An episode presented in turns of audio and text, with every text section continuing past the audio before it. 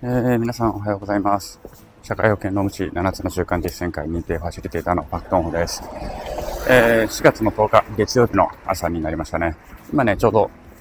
えー、家を出て駅まで歩いている途中なんですけれども、すごくね、関東は今日天気が良くて気持ちのいい朝であります。なんかね、あの、気温もちょうどいい感じで、スッと引き締まった感じの気温でね、とっても気持ちいいですね。あの、これから先、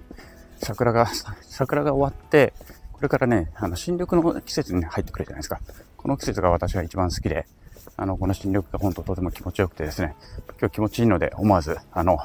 喋ってみました。本当これだけです。とっても気持ちいいので、今週ね、